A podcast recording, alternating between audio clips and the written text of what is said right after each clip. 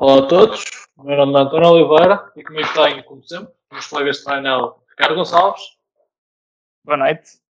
E Henrique Alves. Boa noite. Sejam muito bem-vindos a mais uma edição de O Mercado Marolado. The first rule in investment is don't lose.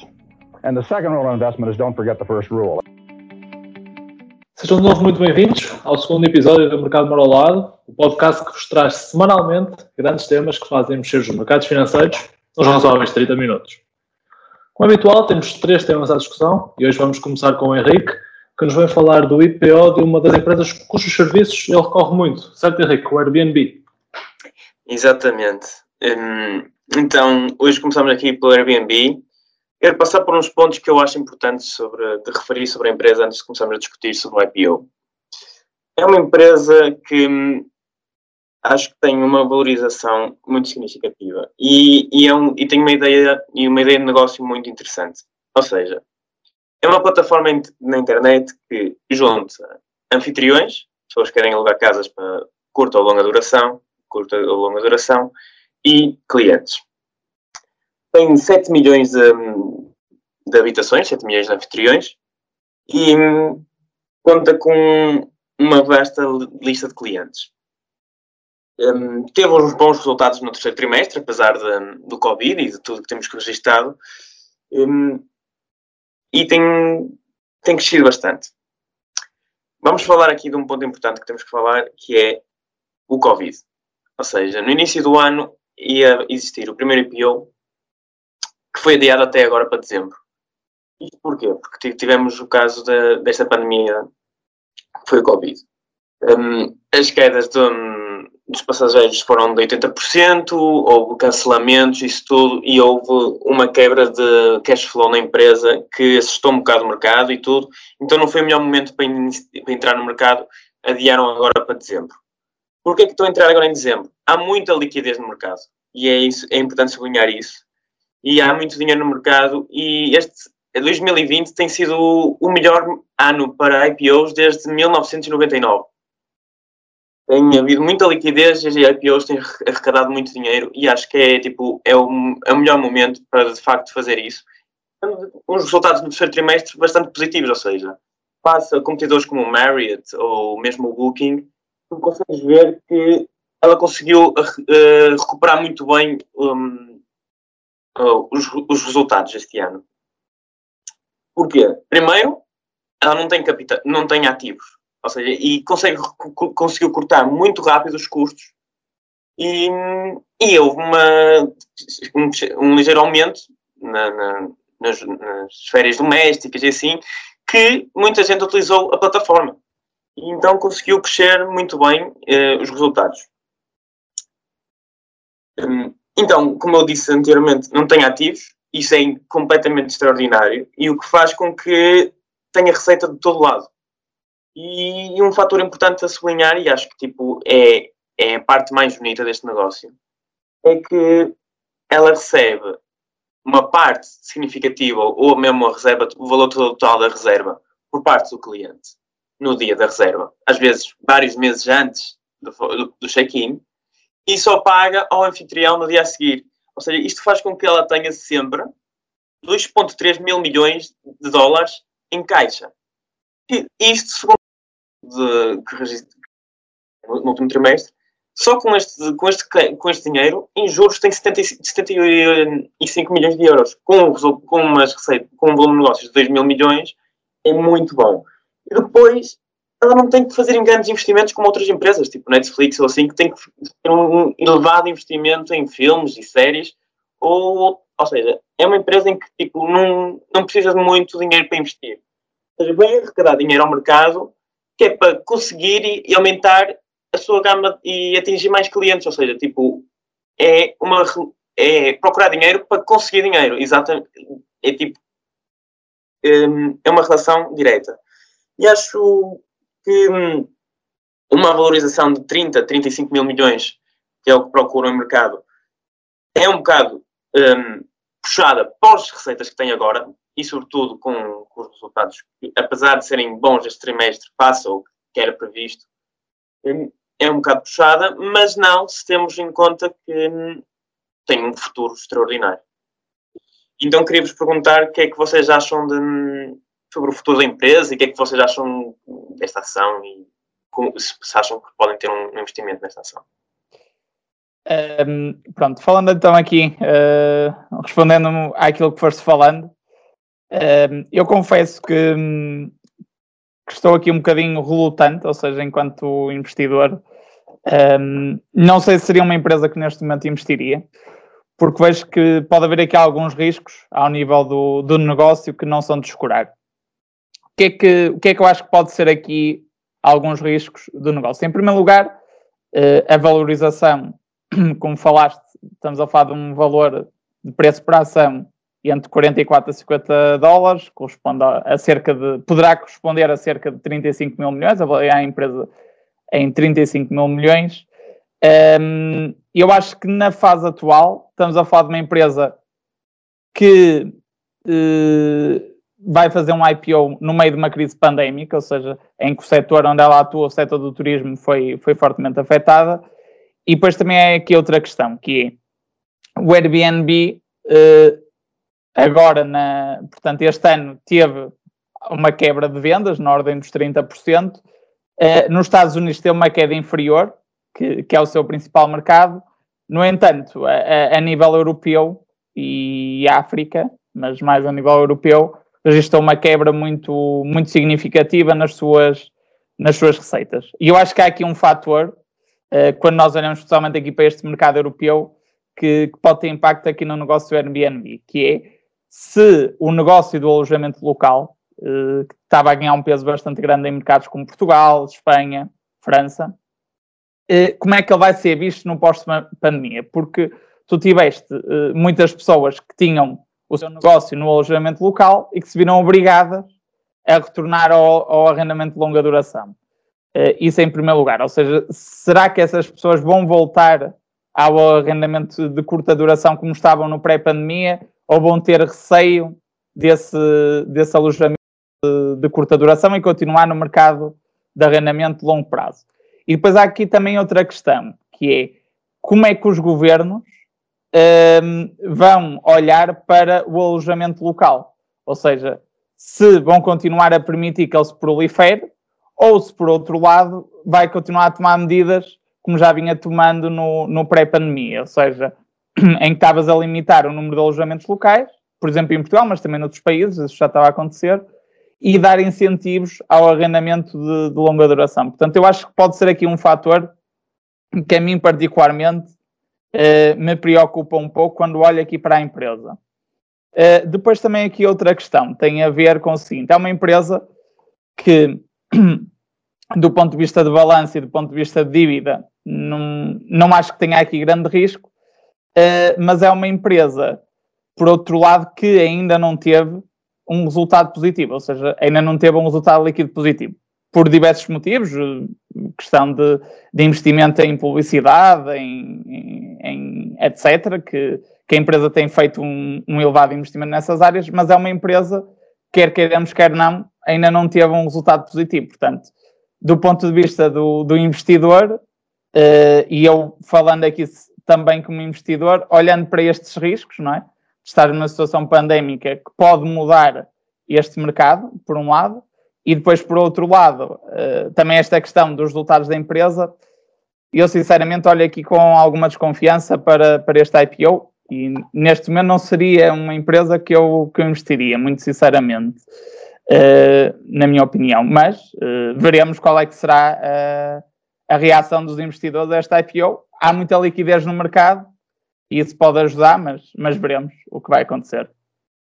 bem, o Ricardo agora acabou de me tirar o, o, grande ponto que eu tinha, que era de facto esta empresa foi criada em 2008 e ainda não teve um resultado positivo, o que a mim faz muita comissão mesmo. Eu sou um investidor que gosta de ver gosta de ver lucros uh, e, e, não lido muito bem com este tipo de empresas que, que durante um grande espaço, um grande período de tempo, uh, estão constantemente e constantemente e constantemente a queimar dinheiro. O que é um pouco estranho no caso do, uh, do Airbnb por alguns motivos que o Henrique também já referiu, porque uma vez que a empresa não tem, não tem ativos, tem, consegue ter margens muito elevadas, mas, também ao mesmo tempo tem, tem custos operacionais também muito elevados. Eu acredito que seja, que seja também para escalar o negócio e por aí fora e para tentar obter o máximo de, de, da fatia deste, de uma fatia deste mercado, mas é algo que também me deixa reticente quanto a investir, eh, quanto a investir na empresa neste momento.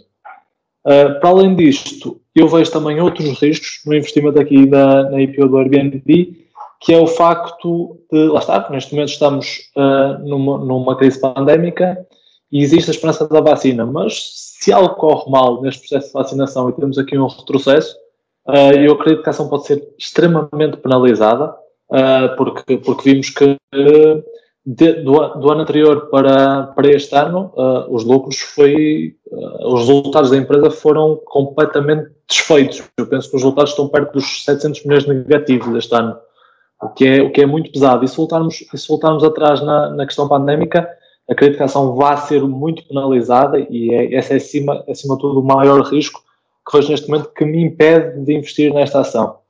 Um, outras coisas, acho que vocês já cobriram muito bem este assunto. Uh, podemos só dizer que também o float neste momento no mercado vai ser baixo, uh, vai ser um, um float baixo de ações e, uh, e de facto só se justifica eu, eu, sinceramente, quando vi que eles iam, iam para a frente com a IPO, eu achei que eles eram um bocado malucos porque pá, nós estamos, estamos numa crise pandémica com, com pessoal a ficar em casa, com quarentenas, etc, etc. Então estes tipos que são a espinha dorsal deles vem do, do aluguer de casas para turismo, pá, estes gajos estão a fazer uma IPO agora e, e, é um bocado o que é que eles estão a fazer, mas é como vocês disseram, há muito dinheiro no mercado, vai ser impresso muito dinheiro e eles vão, vão à procura, vão à procura uh, desse dinheiro. Uh, não sei se mais algum de vocês quer fazer aqui alguma, algum remarque neste assunto. Sim, eu acho que quero sublinhar o aspecto que eu estava a dizer. Eu acho que é uma empresa, face aos concorrentes do mercado, é muito boa. Porquê? Não lida com os mesmos problemas que os outros. Ou seja, tipo, vamos ver o caso da, da Marriott tem, é, é, é, a rede de hotéis com maior número de quartos a nível mundial, o principal concorrente em, em termos de alojamento de curta duração, mas que está a levar um, ataque muito, muito forte deste, do Covid, porque tem um imobilizado gigante, enquanto um, Airbnb não isto não se verifica. E ao continuar a crescer a rede de anfitriões, e é um mercado que tem muita potencialidade para crescer, eu acho que de facto é um, é um negócio em que, sim, tem riscos, pode não ser a, pode não vir a arrecadar esses clientes e mesmo o, o, principal risco que temos aqui é o Covid, mas os números já nos Estados Unidos são bastante positivos, de uma queda de já estamos com 40% do, do, fluxo normal de 40 a 50% do fluxo normal de, de voos dos Estados Unidos e uma coisa positiva face ao Booking é que o Airbnb consegue ter um, um, também listagens de um, arrendamentos de longa duração. E, e, este também foi um aspecto importante para os resultados do último trimestre. E pronto, é isso. Sem dúvida, ainda bem, ainda bem que não concordamos sempre, porque senão isto seria uma cega para as pessoas lá em casa. Uh, e passar, acho que vamos passar agora ao próximo tema. Sim, vamos passar. Passando agora ao próximo tema, que é o tema que eu trago à discussão esta semana, Uh, eu venho aqui falar um bocadinho sobre a recente escalada da Bitcoin e das criptomoedas uh, no, no, mundo do investimento uh, e, e, os pontos que tenho acima de tudo a assinalar são o facto de a Bitcoin estar a ocupar um lugar cada vez de maior destaque. porquê? Porquê, porquê que isto está a acontecer, na minha opinião? Acho que isto está a acontecer porque primeiro de tudo, e num bocadinho ao termo histórico do termo de dinheiro, uh, nós sabemos que o dinheiro tem que ter várias propriedades para, para ter algum valor. Ele tem que ser divisível, tem que ser fácil de transportar, tem que ser escasso, tem que ser durável e tem que ser reconhecível. Uh, e há um grande problema que tem vindo a acontecer desde, não só desde este início da crise pandémica, mas que já vem um bocadinho de trás, que é uh, o aumento de, um aumento constante da impressão de dinheiro por parte dos bancos centrais, tem vindo a, a, trazer um problema ao euro e ao dólar, neste caso, acima de tudo, que são as principais moedas de, para pagamentos no mundo, que é a escassez deixa de ser tão escassa assim. Ou seja, e com a constante impressão dos mercados centrais, uh, as pessoas olham para o dinheiro e percebem que no longo prazo, provavelmente aquele dinheiro vai começar a perder valor mais rápido do que perdeu no passado. E, uh, e há muita gente que está a temer que no futuro uh, o valor do dinheiro que tem, né, tem ou guardado em casa ou no banco, em, em, depósitos, ou mesmo preso a dívida com baixo, com baixo juro, uh, possa ser desvalorizado, desvalorizado muito rapidamente. E acho que isto aqui é um dos principais valores, um dos principais princípios que tem dado força à, escalada da Bitcoin, que para quem não está dentro deste, deste mundo e quem não segue as criptomoedas, uh, está perto dos 20 mil dólares neste momento e teve um aumento brutal nos últimos, nos últimos meses, mais de 100%. Uh, eh, sendo assim, eu queria-vos deixar aqui, acima de tudo, duas perguntas, que é uh, vocês veem a Bitcoin no futuro como, como uma reserva de valor, uh, como uma possível alternativa a um sistema de trocas, e a minha segunda questão é se vocês se pensam ou não investir em Bitcoin. Bem, respondendo aí às tuas questões, uh, quanto ao investimento em, em Bitcoins, uh, eu confesso que sou um bocadinho cético, ainda relativamente a esses investimentos. Acho que pode haver aí algum potencial, mas para já eu sinceramente prefiro manter-me um pouco afastado do investimento em Bitcoins acho que é um investimento, neste momento ainda algo especulativo. É verdade que têm saído algumas notícias de que a Bitcoin pode substituir o ouro, pode vir a substituir o ouro como, como reserva de valor, não é? Que, que é uma questão que, que eu acho que se coloca muito no, nos tempos atuais com, com a política monetária altamente expansionista, quer do Banco Central Europeu, quer da, da Reserva Federal Americana. Portanto, acho que existe essa questão. Uh, agora não sei se, se, o investimento em bitcoins poderá ser a melhor alternativa. Do ponto de vista a longo prazo, eu acho que hum, acredito no futuro da moeda digital e, acredito que no fim do, do, dinheiro físico, sem dúvida nenhuma. Acho que isso vai acontecer. Agora, eu acho que há aqui muitas questões ainda em aberto, porque, porque eu acho que é essencial para a economia e essencial para as sociedades que seja uma instituição pública, não é? Um banco central a ter o controle da política monetária. E, e, neste momento há aqui todo um mundo de questões sobre como é que seria essa política monetária uh, no mundo em que tu terias bitcoins ou terias outra moeda ou várias moedas digitais, não é? Portanto, eu acho que ainda há aqui muitas questões como é que, como é que isso se poderá fazer, como é que isso se pode operacionalizar. Até porque, porque depois teria que haver aqui todo um sistema montado à, à volta disto. Portanto, eu acho que as bitcoins neste momento parece-me um, um, investimento especulativo. Acho que também pode ser aqui um investimento de modas neste momento. Uh, acho que há muita gente a entrar em bitcoins, também se cai aqui um bocadinho por uma questão das chamadas modas. E eu nisso prefiro estar afastado daquilo que são as modas dos mercados uh, e vejo aqui com alguma relutância no investimento em bitcoins, mas uh, quero continuar a acompanhar a evolução e se algumas destas questões que aqui eu coloquei futuramente virem a ser respondidas, sim, é um investimento que poderei pensar, mas neste momento não.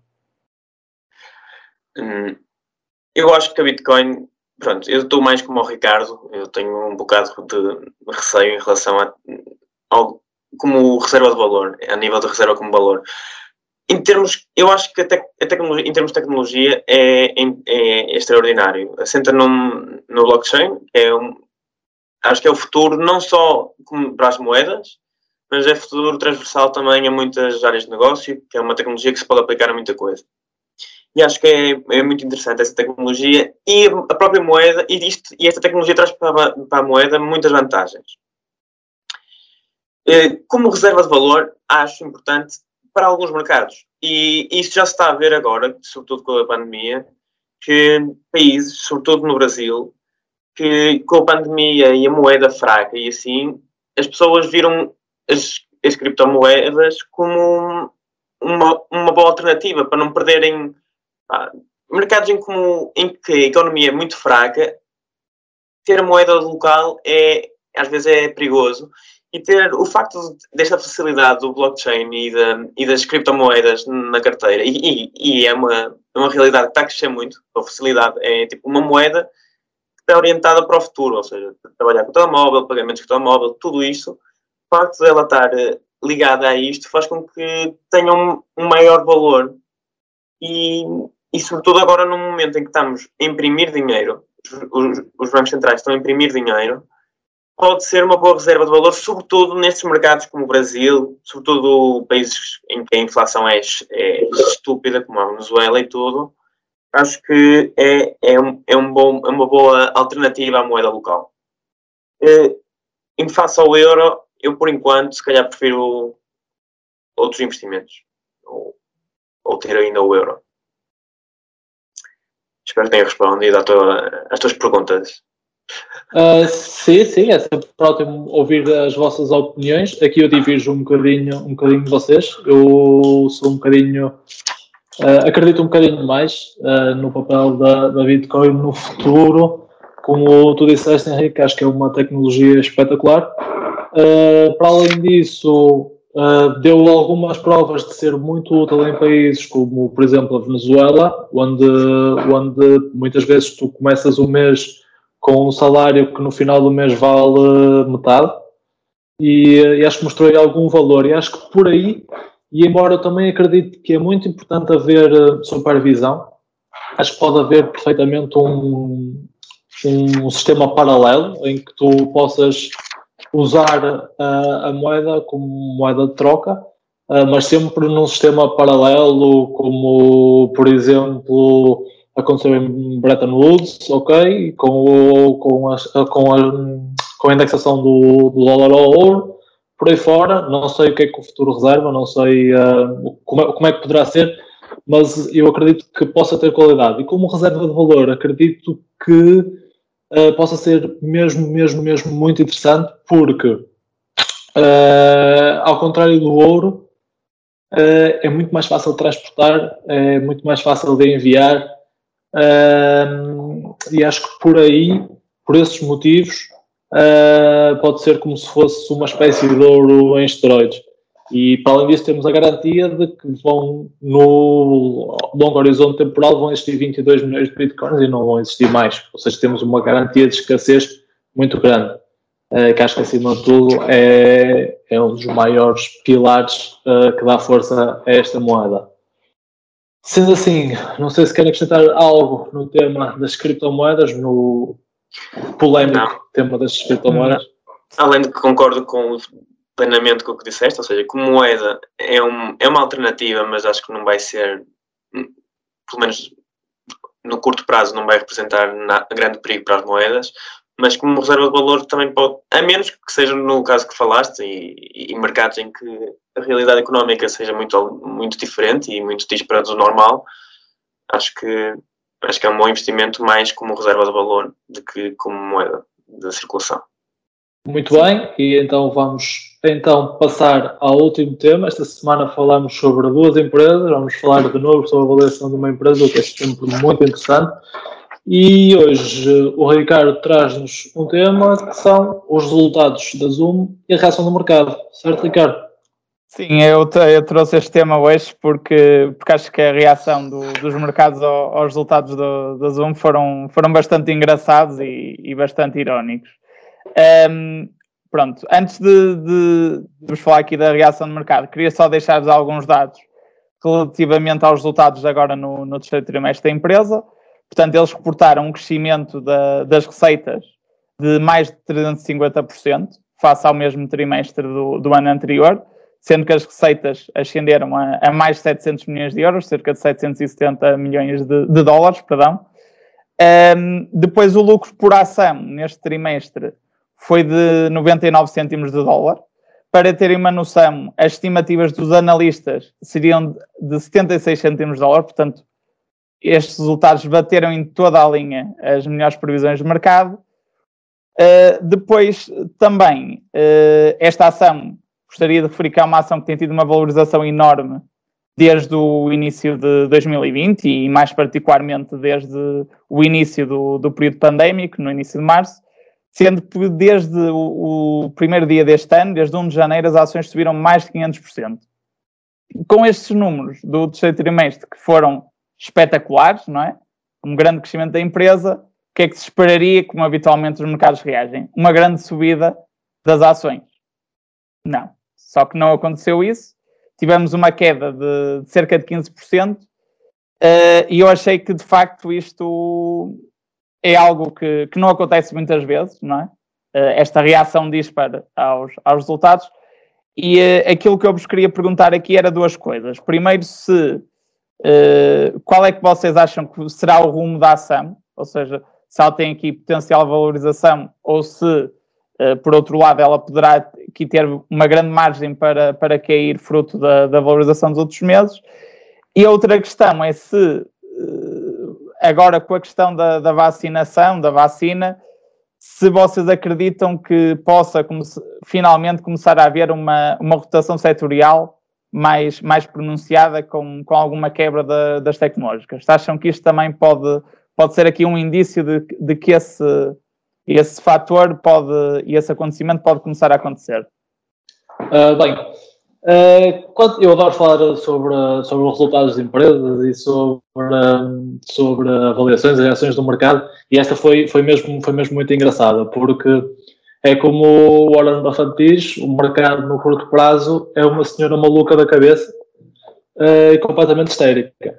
E então é, é, espetacular como os analistas esperam 74 cêntimos de, de lucro por ação, a ação bate, bate esse, isso por larga margem e, a ação desce nos dois dígitos. Uh, isto aqui acho que, que, está muito, muito inserido no mundo em que, em que vivemos atualmente, que é o mundo onde há excesso de capital, e o pessoal, as pessoas andam à procura de sítios para meter esse, para investir esse capital e, um, e, o que aconteceu na Zoom foi algo inacreditável. Eles, de um trimestre, de, de um trimestre para o outro, tiveram um crescimento absolutamente brutal, uh, quase dobram as, as receitas. Uh, e este, este aqui tiveram um crescimento de trimestre para trimestre muito bom, mas não foi, não foi uh, um foguete como, como foi no trimestre anterior, como se percebe, aliás. Ah, porque a maior parte das pessoas que já precisavam de, dos serviços da Zoom já os adquiriram no, no trimestre anterior e continuam, continuam a pagá-los, mas aqui não, não geram um aumento nas, nas receitas. E o mercado olhou para isto e, e se calhar estava a valorizar a empresa num, num patamar muito alto, porque nós vemos aqui que a empresa neste momento tem um pé, isto são dados do Yahoo Finance do dia 1 de dezembro, um P ratio de 147, uh, desculpem, um forward, um forward PE, ou seja, uh, com as perspectivas de, dos resultados futuros dos analistas, de 147 e tem um PE ratio atual de 287. Ou seja, o mercado já está aqui na avaliação desta empresa a incorporar vários e vários anos de crescimento. E acredito que muitos investidores estavam à espera que este, este crescimento continuasse a ser exponencial como foi nos trimestres anteriores o que é absolutamente, é absolutamente impossível para qualquer, qualquer, tipo, qualquer tipo de empresa. Contudo, acho que os resultados, mesmo assim, foram bons. Uh, acho, que, acho que é uma empresa que, que no futuro uh, tem potencial, sem dúvida nenhuma. Uh, mesmo assim, acho que, que, a avaliação da ação continua a ser um bocadinho puxada e não me, não me impressionaria se nos próximos trimestres, com as próximas apresentações de resultados, houvessem mais correções. Concordo plenamente com tudo que foi dito até agora.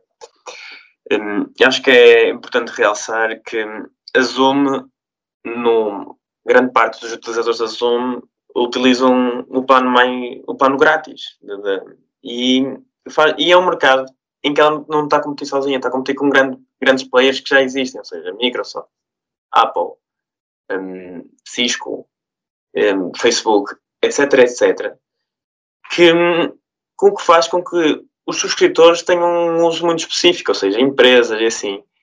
E eu acho que o facto de, hum, pelo menos no curto prazo, ver, acho que vamos verificar um retorno do teletrabalho, ou seja, o uso desta tecnologia, pelo menos para estes casos específicos, não vai ser tão elevado como foi um, nos passados meses deste ano, Acho que, pelo menos no curto prazo, tem que haver uma correção do valor da empresa. Acho que concordo plenamente com o que vocês disseram. É uma valorização extremamente alta. E a longo prazo, acho que é um, tem potencial. É, é uma tecnologia que vai continuar a crescer e acho que é o, é o futuro, não é? Toda a gente pensa no futuro com videochamadas a toda hora. Mas, um, pelo menos no curto prazo, acho que tem que mesmo que existir uma correção do, do valor da, da ação. Sim, uh, eu concordo com, com aquilo que, que vocês disseram. Acho que, que, que eu, eu, vejo futuro nesta empresa, mas, mas ao preço atual não, não me imaginaria a comprar esta ação. Uh, Posso-vos dizer que já tive esta ação, infelizmente vendi, vendi cedo demais, mas já na altura tive esta ação a cerca de. comprei a cerca de 70 dólares. E, e, e na altura aquilo que me chamou a atenção na, na empresa, isto no, no período pré-pandemia, eu acho que também se deve referir, é que era uma empresa que já vinha com, com, os, grandes, com os crescimentos das vendas uh, trimestral, trimestrais significativo e para além disso, que é uma coisa importante, estava já a começar a dar lucro. É? O que nestas empresas de elevado crescimento é, é sempre um driver bastante importante e, e um ponto que, que, nos deixa descansado, porque, porque as ações, uh, aqui para, para as pessoas que estão lá em casa, as ações valem uh, pelos lucros que elas geram, mas acima de tudo pelos dividendos que nós achamos que elas uh, irão distribuir no futuro, não é? Porque é daí que nós retiramos o, o valor da ação, não é? Portanto, eu acho que sim, acho que neste momento a ação está, está, está sobrevalorizada ainda, mas acho que se corrigir, uh, se cá falarmos aqui um valor de, neste momento a cerca de 400 dólares, pensou, mas se vamos a falar se cá aqui valores de 150, 200 dólares, até porque esta questão do teletrabalho, acho que pode ser um, eventualmente um investimento interessante. Agora, a cotação atual diria que não.